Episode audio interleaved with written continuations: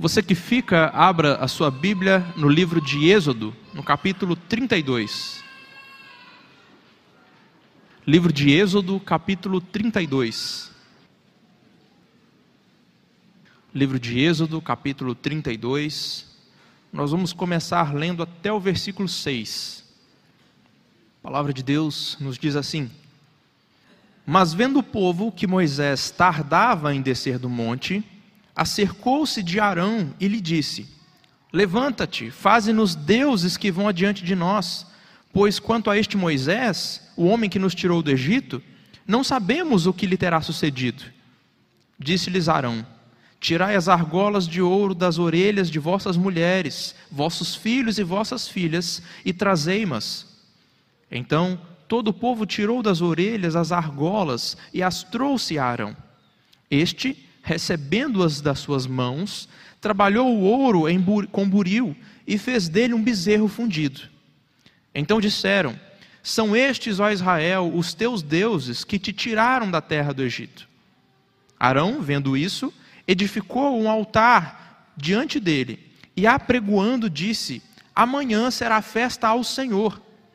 No dia seguinte, madrugaram e ofereceram holocaustos, e trouxeram ofertas pacíficas, e o povo assentou-se para comer e beber, e levantou-se para divertir-se. Até aqui por enquanto. No capítulo 24 de Êxodo, o povo de Israel entrou em aliança com Deus, prometendo: tudo que o Senhor falou, nós faremos e obedeceremos. Então Deus mandou Moisés subir ao monte Sinai, onde daria a ele as tábuas da lei escritas pelo seu próprio dedo. E Moisés subiu em obediência a Deus. Lá, Moisés passou 40 dias e 40 noites.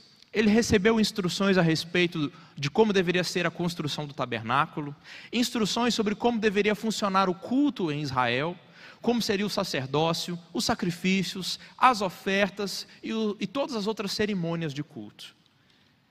E depois de ouvir tudo isso, com as tábuas dos dez mandamentos na mão, eu posso imaginar a alegria e a animação de Moisés para descer do monte, entregar aquilo a Israel e ensiná-los. Mas o texto começa, que nós acabamos de ler, o cenário muda. O narrador da história nos leva do alto do Monte Sinai até o pé do monte, para nos mostrar o que, que Israel ficou fazendo enquanto Moisés estava no alto do Sinai. Israel se corrompeu e violou a lei de Deus de diversas maneiras, de todas as maneiras possíveis. Enquanto Moisés, enquanto Deus contava a Moisés os seus planos de habitar no meio do seu povo, no tabernáculo, o povo de Israel estava querendo outros deuses, estava se prostituindo com outros deuses. Como é que isso aconteceu? Bom, o texto nos diz que tudo começou com impaciência, com ansiedade, com falta de confiança na maneira de Deus dirigir as coisas. Deus não disse a Israel quanto tempo eles ficariam no deserto, Deus não disse quanto tempo Moisés ficaria em cima do monte.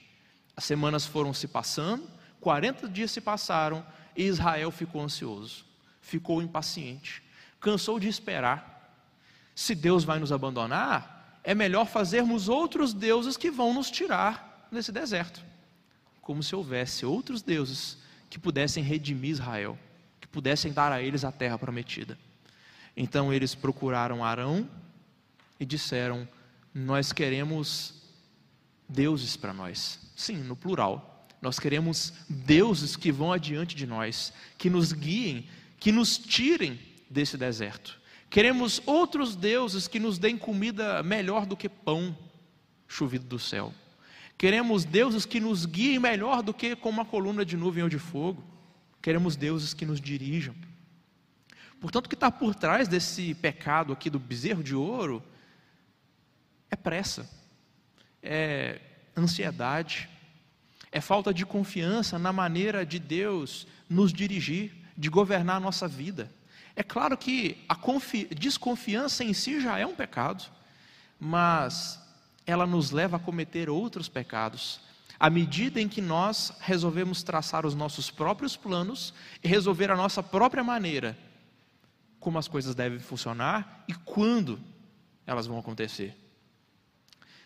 E não pense vocês que Israel cometeu esses pecados por ignorância, por não saber como proceder e como se comportar. Esse povo já conhecia os dez mandamentos. Onde é que os dez mandamentos estão revelados pela primeira vez? Em Êxodo 20. Em Êxodo 24, Moisés leu para eles os dez mandamentos e eles disseram: Assim nós faremos. Nós já estamos em Êxodo 32, a essa altura do campeonato, o povo conhece os mandamentos e ainda assim violou vários deles. O primeiro mandamento diz: Não terás outros deuses diante de mim. Mas os israelitas pediram a Arão: Levanta-te, Arão, faça-nos deuses que vão adiante de nós. E quando o bezerro estava pronto, eles disseram: São estes, ó Israel, os teus deuses que te tiraram da terra do Egito. Assim, violaram o primeiro mandamento. O segundo mandamento nos diz: Não faça para ti imagem de escultura, nem as adore, nem lhes preste culto. Mas Israel quer adorar Deus na, em uma forma visível, em uma forma palpável. Eles querem poder encostar, enxergar. É intrigante que, apesar de pedirem deuses no plural, quando Arão termina o bezerro, ele constrói um altar e ele diz que amanhã haverá festa ao Senhor. Ele não chama o bezerro de ouro de Apis ou de Ator, deuses egípcios que tinham forma de boi. Não, ele chama o bezerro de Senhor, de Yahvé, o nome do Deus da aliança. Pelo menos assim, quando Moisés descesse do monte, ele poderia se justificar dizendo: Olha, Moisés, nós estamos adorando o Deus verdadeiro. Mas de nada adianta adorar o Deus certo da maneira errada. Nós não temos autonomia de decidir como o culto vai ser, irmãos. Deus tem o direito de decidir como ele quer ser cultuado. A nossa confissão de fé de Westminster, no capítulo 21, resume muito bem esse princípio, dizendo que a, a maneira correta de nós adorarmos a Deus é somente aquela revelada na Sua palavra. E que nós não podemos cultuar a Deus segundo as nossas imaginações ou segundo as invenções humanas, nem segundo sugestões de Satanás, nem fazendo imagens visíveis de Deus. Deus deixou bem claro que Ele não se revelou a nós em aparência nenhuma, ele se revelou por meio de palavras. Nós ouvimos a sua voz, mas não vimos a sua aparência. Portanto, ele quer ser adorado não com uma forma visível, mas pela maneira como ele se revelou a nós, invisível. E está aqui Israel quebrando o segundo mandamento ao construir para si um bezerro de ouro e prestar culto a ele, ainda que o chamem de Senhor dos Exércitos, ainda que o chamem de Deus de Israel.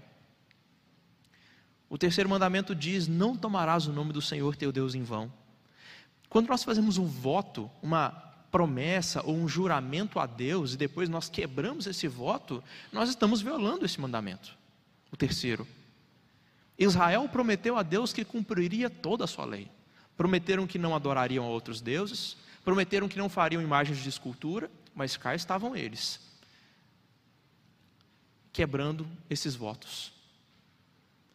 Mal teve tempo do sangue da aliança secar, estavam dançando em volta do bezerro de ouro. Nós não, com muita facilidade, não descumprimos as nossas promessas. Nós não prometemos a Deus num culto de domingo que não faremos alguma coisa e na quarta-feira já violamos esse voto. Na virada de ano não fazemos um compromisso com Deus e antes do mês de janeiro se encerrar, lançamos tudo por água abaixo. Ao deixar de cumprir um voto feito ao Senhor, estamos quebrando o terceiro mandamento. Israel fez isso naquele dia. Israel também violou o quinto mandamento, que diz: honra teu pai e tua mãe. Este é um mandamento que nos ordena a nos submeter às lideranças que Deus constitui sobre nós. E olha como é que Israel fala a respeito de Moisés. Arão, faz deuses para nós, porque este Moisés, nós não sabemos o que aconteceu com ele. Olha o desdém, olha o desprezo na maneira de Israel falar, este Moisés.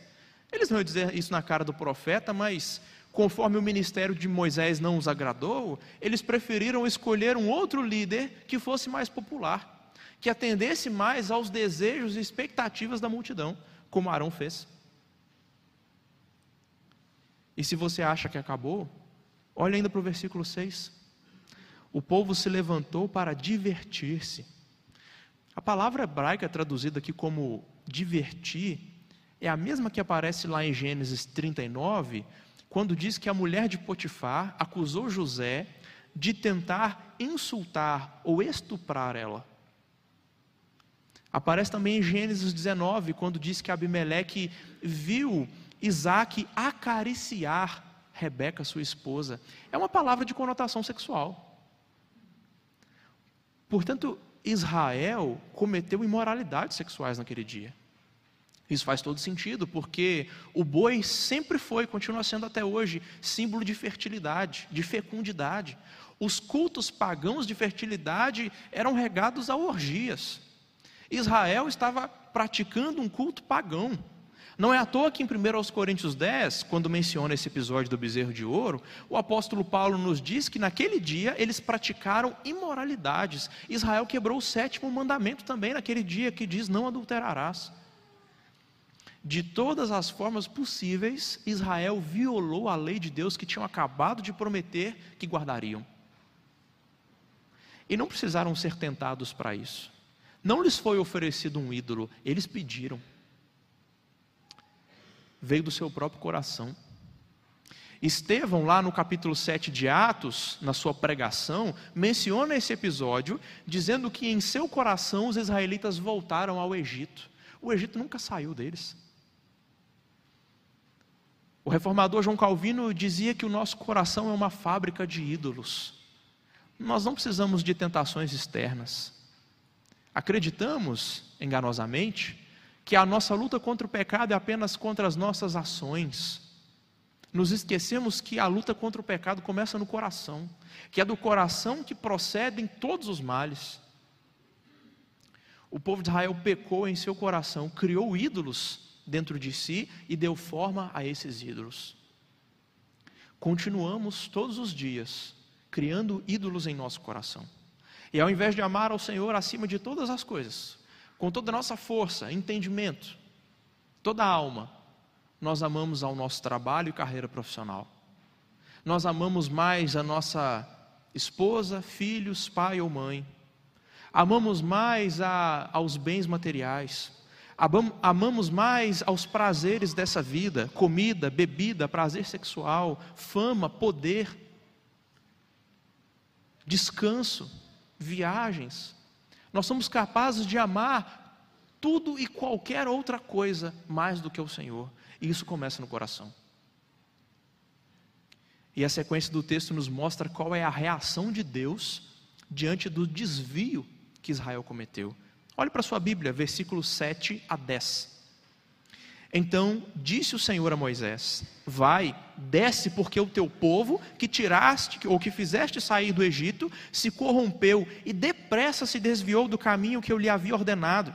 Fez para si um bezerro fundido e o adorou e lhe sacrificou e diz: São estes, ó Israel, os teus deuses que te tiraram da terra do Egito. Disse mais o Senhor a Moisés: Tenho visto este povo, e eis que é povo de dura serviço Agora, pois, deixa-me para que se acenda contra eles o meu furor ou a minha ira, e eu os consuma, e de ti farei uma grande nação. A primeira reação de Deus ao pecado de Israel foi se separar, foi se afastar dele. Veja como é que Deus se refere a Israel. Moisés, desce porque o teu povo, que você tirou do Egito. Até então, no livro de Êxodo, Deus falava de Israel como sendo meu povo. Ele é o meu povo. Eu vou tirar o meu povo do Egito. Faraó deixa o meu povo ir. E agora ele vira para Moisés e diz: Moisés, esse povo é seu, não quero mais. Leve embora. Pode ficar com ele. Governa esse povo porque eu me cansei. Na minha ira, eu não os quero mais. Vê como é que fazem sentido as palavras de Isaías 59? Os nossos pecados fazem separação entre nós e o nosso Deus. As nossas iniquidades fazem ele esconder de nós o rosto. Deus está se afastando do povo de Israel está dizendo: Eu não quero mais. E ele diz o porquê. Eu fui traído. Israel adulterou. Israel me, me trocou por outros deuses e fez isso depressa. Eu acabei de tirar eles do Egito. Acabei de fazer uma aliança. Acabei de me casar com esse povo. Eu os chamei de meu povo, eles me chamaram de meu Deus. Prometeram cumprir todas as minhas leis e depressa se desviaram do caminho que eu ordenei a eles. Não demorou muito. Não se passaram 40 dias e me traíram. Quão depressa nós nos esquecemos. Quão depressa nós nos esquecemos que Deus nos deu a vida e que Ele é o nosso dono, que Ele é o nosso proprietário e que a nossa vida com os nossos bens dependem dEle. E que Ele que nos dá o ar que respiramos, que Ele que nos dá o trabalho, a família, que Ele que nos deu a salvação em Cristo, a habitação do Espírito Santo em nós. Nos esquecemos e voltamos aos velhos ídolos, ao sexo, ao poder, ao dinheiro, e rapidamente o traímos. Como nação, esse povo se afastou de Deus, escolheu o seu próprio caminho. Nós também diariamente nos afastamos do Senhor e o deixamos de adorar como Ele requer. Podemos não ser tentados a construir bezerros de ouro e a prestar culto a Ele, mas nós queremos adorar a Deus segundo a nossa imaginação. Queremos pensar em Deus como nos parece melhor. Nós queremos que Deus nos ensine as suas doutrinas, mas não que mude o nosso coração. Queremos que Ele nos dê entretenimento e boa companhia no domingo, como se a igreja fosse um clube social, mas não queremos que Ele governe as nossas palavras e ações no resto da semana. Queremos o seu amor sem a sua santidade. Queremos a sua misericórdia sem a sua disciplina. E nós amoldamos Deus aos nossos próprios desejos, às nossas próprias imagens, dizendo: Ah, eu gosto de pensar em Deus dessa maneira. O reduzindo aos nossos desejos. E Deus também olha para aquele povo e o julga como sendo um povo de dura serviço, ou seja, de pescoço duro. Isso aqui é algo para a gente se falar de um animal de carga, um boi ou um jumento teimoso, que o, o dono puxa para um lado e ele não vai, e ele quer ir para o outro. Um animal que o dono dá um, uma chibatada para andar para frente e ele permanece empacado no mesmo lugar. Um povo temoso, que não se curva, que não obedece, que não se ajoelha, que não serve. Deus está descrevendo o povo de Israel assim. Um povo de dura serviço, que nunca admite que está errado, que nunca aceita ouvir conselhos, que diz: Ah, eu sou assim mesmo, eles que me aturem, eu não vou mudar agora. Nasci assim, vou morrer assim. Um povo que não aceita correção. Quando passa pelo sofrimento, reclama, reclama, reclama e parece nunca aprender nada com isso. Que está sempre pecando, que nunca muda, que nunca cresce e que nunca reconhece a própria teimosia. Conhece alguém assim? Quando você se olha no espelho, não é isso que você enxerga? Todos nós não somos, em alguma medida, teimosos. Todos nós não temos os pecados que já juramos centenas de vezes abandonar e continuamos a praticar. Todos nós, de alguma forma, não insistimos no erro, não temos dificuldade de admitir os nossos próprios pecados. Na verdade, nós não somos tão diferentes dos israelitas. Nas palavras do autor do Salmo 6, 106, que lemos aqui, a semelhança dos nossos pais, nós pecamos, nós procedemos mal. E por fim, mais sério, Deus diz que a sua ira se acende contra o pecado. Ele se volta para Moisés e diz: Sai da frente, Moisés, porque eu vou consumir esse povo. E na minha ira eu vou eliminar eles da face da terra. A ira de Deus contra o pecado é séria. Os israelitas não são dignos de serem chamados mais de meu povo. Eles são dignos de serem destruídos. E se Deus tivesse feito isso, ele teria sido perfeitamente justo porque o salário do pecado é a morte. Qualquer coisa menos grave e dolorosa que Deus nos dê já é graça e misericórdia. Todos nós merecemos ser punidos pelos nossos pecados, com todos os agravantes possíveis, porque quantas segundas chances nós já recebemos? Quantas vezes já fomos perdoados e tornamos ao erro como um porco volta à lama? Quantas bênçãos já recebemos de Suas mãos e ainda assim insistimos em nos esquecer dela e nos voltar a falsos deuses? Por isso nós merecemos ser destruídos, eliminados como o povo de Israel merecia. Nós merecemos destruição e morte na sua pior forma morte eterna no inferno, onde há fogo e enxofre, choro e ranger de dentes. E nós nunca, em nenhum momento, podemos nos esquecer da seriedade do nosso pecado e das sérias consequências que ele nos, nos traz. Entretanto, também não podemos perder de vista nunca a graça de Deus que nos é anunciada no Evangelho. E é isso que os versículos seguintes nos anunciam. versículos 11 a 14. Volte mais uma vez para sua Bíblia. Êxodo 32, verso 11. Porém, Moisés suplicou ao Senhor, seu Deus, e disse: Por que se acende, Senhor, a tua ira contra o teu povo, que tu tiraste da terra do Egito com grande fortaleza e mão poderosa? Porque hão de dizer os egípcios: Com maus intentos o tirou para matá-los nos montes e para consumi-los na face da terra. Torna-te do furor da tua ira e arrepende-te deste mal contra o teu povo. Lembra-te, Senhor, de Abraão, de Isaque e de Israel, teus servos, aos quais por ti mesmo tens jurado e lhes disseste: Multiplicarei a vossa descendência como as estrelas do céu, e toda esta terra de que tenho falado, dá-la-ei a vossa descendência, para que a possuam por herança eternamente. Então se arrependeu o Senhor do mal que dissera havia de fazer ao povo. Ao ver a reação de Deus contra o pecado de Israel, Moisés sabia que precisava interceder pelos israelitas.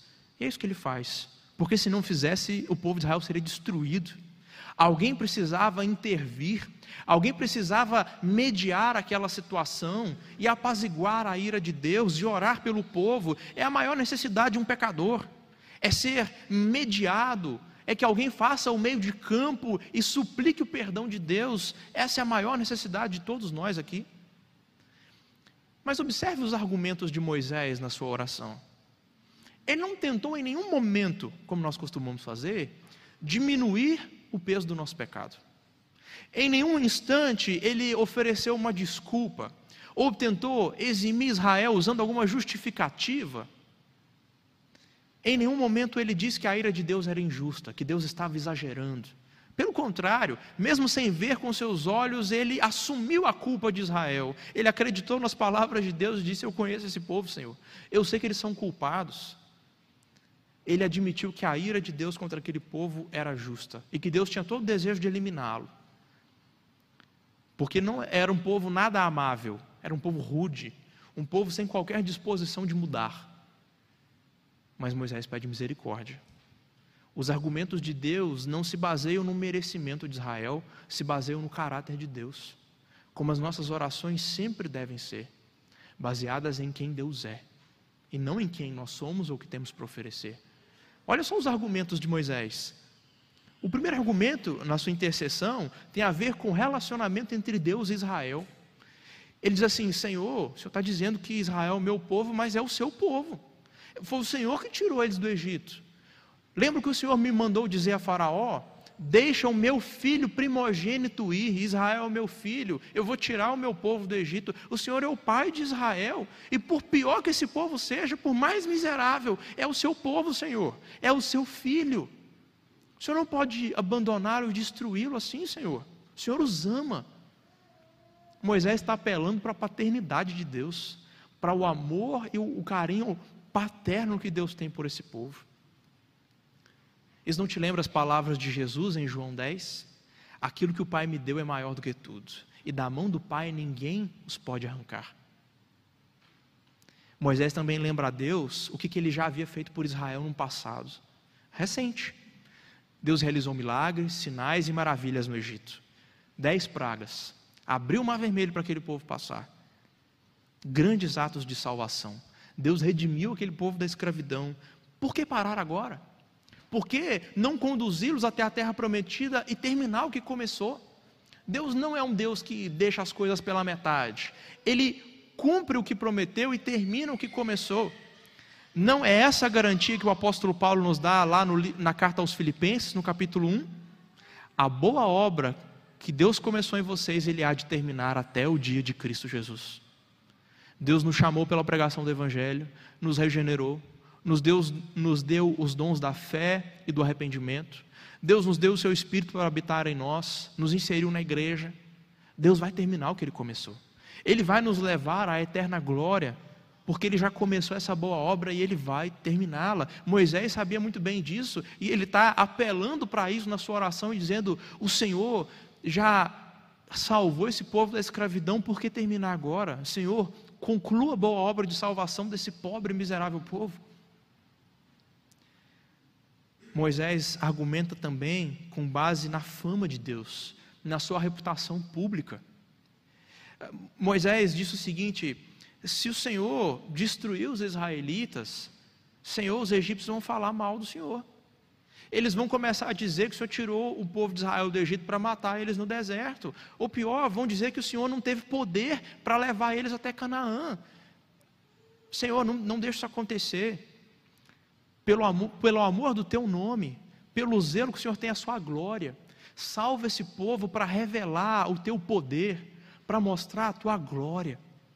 Como o apóstolo Paulo diz lá em Efésios capítulo 1, que nós somos predestinados para o louvor da glória de Sua graça. Deus quer que a glória do Seu nome seja divulgada entre todas as nações. E quando nós oramos pedindo pela conversão dos nossos familiares, amigos eh, e quaisquer pessoas, nós estamos ou devemos ter essa motivação de que a graça de Deus, que a glória de Deus seja revelada quando pessoas são salvas, que a fama dele seja divulgada. Moisés está orando aqui, como mais tarde Jesus vai nos ensinar a orar no Pai Nosso, dizendo: santificado seja o teu nome. E outra maneira de Moisés apelar para o caráter de Deus é interceder pela sua misericórdia. Misericórdia é Deus não nos tratar do jeito que nós merecemos. O que nós merecemos é julgamento, maldição e castigo. Quando Deus nos perdoa e nos trata com amor, Ele está sendo misericordioso. E Ele é, por natureza, misericordioso. É isso que diz Neemias na sua oração, lá no capítulo 9 do seu livro. Tu és Deus clemente e misericordioso. É assim que o Salmo 25 nos ensina a orar. Lembra-te, Senhor, das tuas misericórdias que são desde a eternidade. Moisés está apelando para o caráter de Deus que é misericordioso e está pedindo: arrepende-te do mal que o Senhor ameaçou fazer com esse povo. Não se enfureça, não se ire contra ele, tem misericórdia, Senhor. E o apelo final de Moisés, na sua intercessão, é, pra, é pela fidelidade de Deus. Deus, o Senhor prometeu a Abraão, a Isaac e Jacó que faria com que a descendência deles chegasse na terra prometida e que eles habitariam lá. Não que esses patriarcas fossem grande coisa, eram pecadores como quaisquer um de nós, mas Deus prometeu. Deus entrou em aliança com Abraão, Isaac e Jacó e jurou a eles, jurou pelo próprio nome, que faria grande a descendência deles e que os levaria à terra de Canaã. E Deus não é infiel para quebrar a sua palavra. Deus não é infiel para violar os seus próprios juramentos. É um Deus fiel que cumpre o que promete. Moisés sabe muito bem disso. Por isso ele está dizendo: Senhor, porque tu prometeste a Abraão, Isaac e Jacó, não mata esse povo, não. Diante dessa oração de intercessão, Deus se arrependeu do mal que disse que faria. Ou seja, ele não vai mais destruir Israel. Mas como é que é isso? Deus se arrepende de verdade? Ele muda de ideia? A Bíblia não diz lá no primeiro livro de Samuel, capítulo 15, verso 29, que Deus não mente, nem se arrepende, porque não é homem para que se arrependa? Como conciliar esses dois textos? Pois bem, Deus é muito superior a nós, é um ser transcendente, que nós nunca poderíamos compreender se ele não se revelasse a nós numa linguagem quase que infantil, se adaptando. O reformador João Calvino descreveu isso como uma babá balbuciando para um neném, fazendo o gugu dadá para ver se ele entende. Assim que Deus se revela a nós. E embora Deus seja espírito e não tenha um corpo, constantemente a Bíblia fala dele como tendo um corpo. E diz que os seus olhos estão sobre os justos, que os seus ouvidos estão atentos para ouvir o nosso clamor, que ele está assentado em um alto e sublime trono e que a terra é um piso para os seus pés.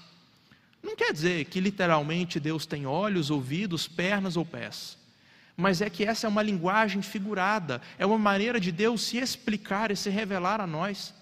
E assim como a Bíblia descreve Deus como tendo partes de um corpo humano, também descreve Deus como tendo sentimentos humanos. A Bíblia diz que Deus se alegra, que Deus se entristece, que Deus se arrepende. Não são descrições exatas do ser de Deus, mas são descrições ah, adaptadas para que a nossa mente humana limitada possa compreender quem Ele é. Então, quando a Bíblia diz que Deus se arrependeu do mal, não quer dizer que Deus mudou de ideia ou voltou atrás, ou que ele não tinha planejado a oração de Moisés. Quer dizer que ao ver o arrependimento, ou que ao ver a oração de Moisés, Deus decidiu não mais destruir aquele povo. E a caráter de comparação, lembre-se do que aconteceu lá no livro de Jonas, com a cidade de Nínive.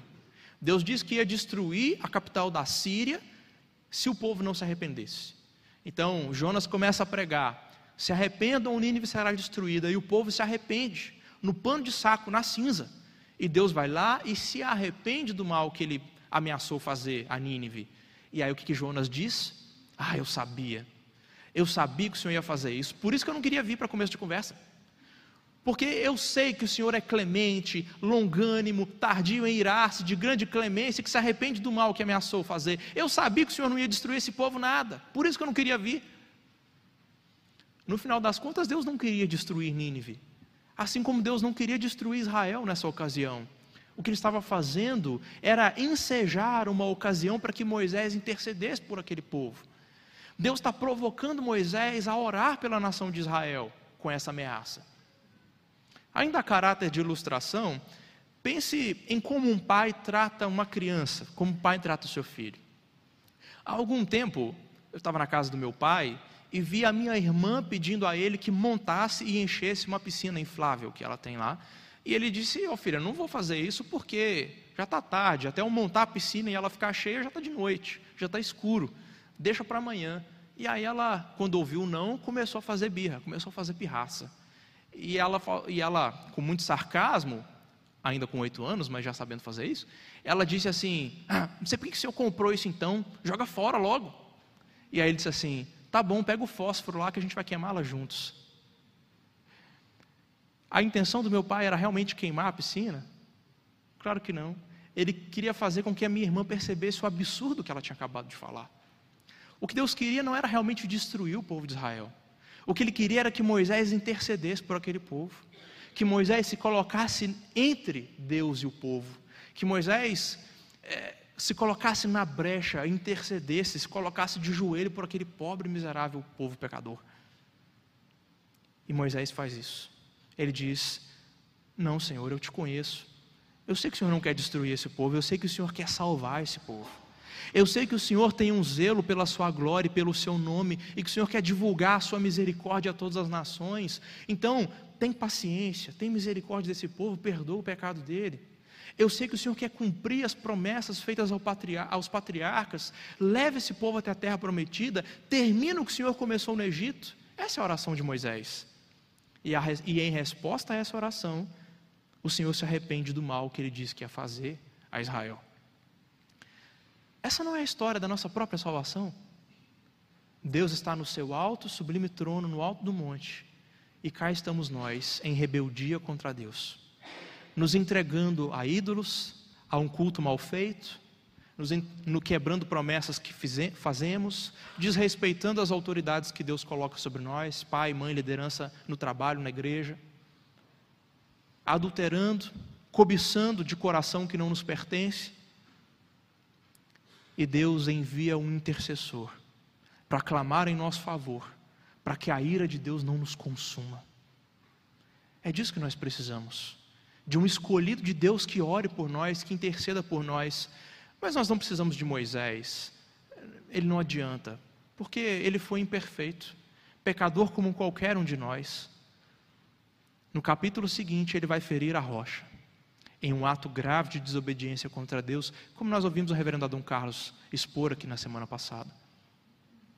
Nós precisamos de um intercessor perfeito, fiel, que seja um advogado justo diante do Pai.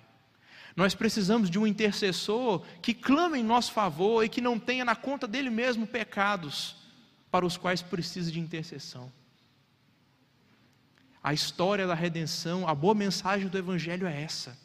É Deus nos enviando um intercessor. E como disse a Moisés, Moisés desce para clamar por esse povo, ele nos enviando o próprio filho, dizendo: Meu filho, clama por esse povo desce para interceder por esse povo, porque senão a minha ira irá consumi-los. Não é essa a mensagem do Evangelho? Que Deus nos deu o seu único filho, para que todo aquele que nele crê não seja morto pela ira de Deus, mas tenha a vida eterna. Deus nos deu o intercessor de que nós precisamos. Deus nos deu um Salvador perfeito, que não só morreu em nosso lugar, não só ressuscitou para nos dar esperança de vida eterna, mas que também subiu aos céus e intercede por nós constantemente na presença de Deus. Não é isso que nós lemos em Romanos capítulo 8 na liturgia? Quem pode nos condenar? Quem pode intentar acusação contra os eleitos de Deus? É Cristo quem morreu por eles, quem ressuscitou e quem à direita de Deus intercede por eles.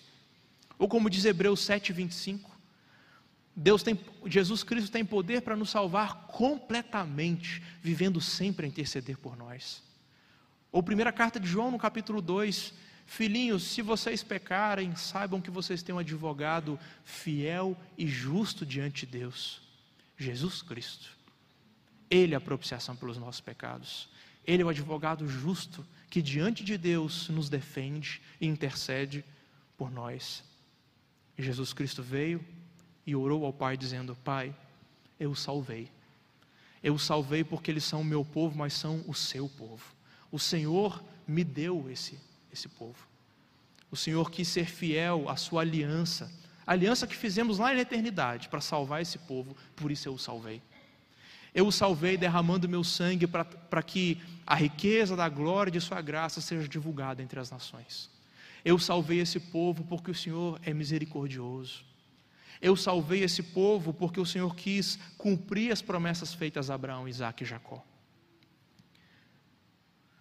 A intercessão de Moisés antecipa a intercessão de Jesus em nosso favor.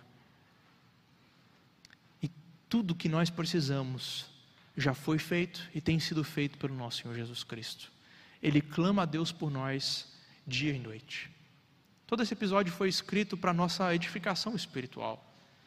Foi escrito em primeiro lugar para ser um exemplo para nós, para nos advertir contra o pecado, para que não sejamos idólatras como esse povo foi, para que não sejamos cobiçosos de coração, para não praticarmos imoralidades sexuais como esse povo praticou, para que nós levemos a sério o pecado e as consequências dele. É a ira de Deus, é a justiça de Deus, mas um episódio também que nos dá a confiança e a fé na obra de Cristo Jesus, o mediador, que já está sendo anunciado aqui em Êxodo.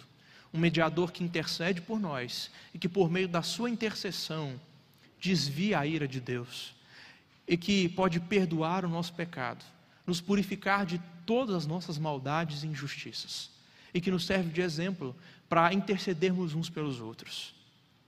E que Deus nos dê a graça para que, ao lidar com pessoas difíceis no nosso dia a dia, não percamos a paciência ou os tratemos com maldade, mas que intercedamos pelas pessoas difíceis de dura serviço. E que a semelhança de Moisés e a semelhança de Jesus, possamos apelar em oração para o caráter de Deus, suplicando misericórdia na vida de irmãos, suplicando que Deus seja fiel à sua aliança que Deus seja misericordioso, que por amor do seu nome, da sua glória, perdoe o pecado, edifique a sua igreja, santifique os nossos irmãos, para que assim o nome dele seja divulgado e santificado em todas as nações. Vamos orar por isso? Fiquem de pé, fechem seus olhos. Senhor Deus bendito e Salvador, louvado seja o teu poderoso nome por nos promover poderosa salvação através do teu filho. Obrigado porque já desde o Antigo Testamento a obra do seu filho é anunciada. Obrigado por Jesus ter subido ao céu e interceder por nós, ser o nosso advogado fiel e justo, como nós não conseguimos ser. Obrigado por ele nos defender, por ele interceder por nós. Apesar de toda a nossa infidelidade, rebeldia e pecado, nós encontramos no Salvador um intercessor misericordioso, um sacerdote fiel e perfeito. Louvado seja o teu nome por isso. Agora, Senhor, nos despede em paz. Dê-nos uma boa semana na tua presença, nos dando a graça de viver e praticar a tua palavra. Ao contrário de depressa nos esquecermos, mas de termos uma vida de obediência ao Senhor. Não nos permita sermos teimosos, povo de dura serviço, mas um povo sempre pronto a obedecer e a servir ao Senhor de todo o coração, alma, força e entendimento. Em nome de Cristo Jesus oramos. Amém.